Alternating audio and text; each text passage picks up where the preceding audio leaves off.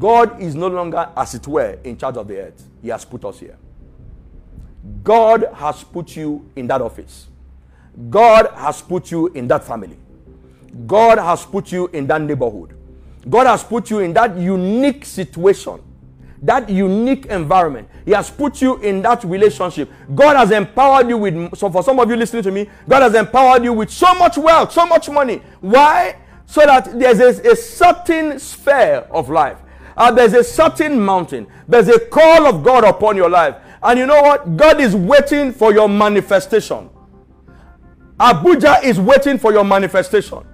Nigeria is waiting. TOG, Asokoro is waiting for us. Oh, I've been so excited since yesterday.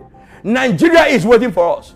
Listen to me. There's no politician that can deliver the earth from bondage. They don't have it. Except is a, except is a child of God. There, there is no um, um, anybody who is not a child of God. God has not given them that mandate. He said creation is eagerly awaiting for our manifestation. It's not all about just feeling good with the blessings of God. It's a responsibility that comes with it. God is not here on earth, He's in heaven. Jesus has done His own. He's seated at the right hand of His Father. The Holy Spirit is here to help us so that we can manifest in this season. And I want to leave this with somebody. I want to please plead with you.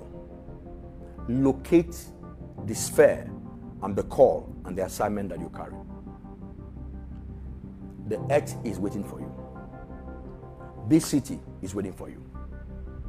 Nigeria is waiting for you. For as long as we don't manifest, you know what?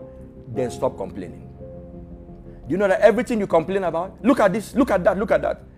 This scripture just says that it is only us that will deliver those areas.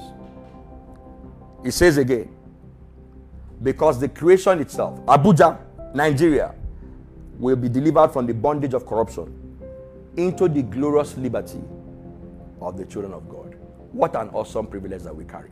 And as I close, I pray on this special day of Pentecost.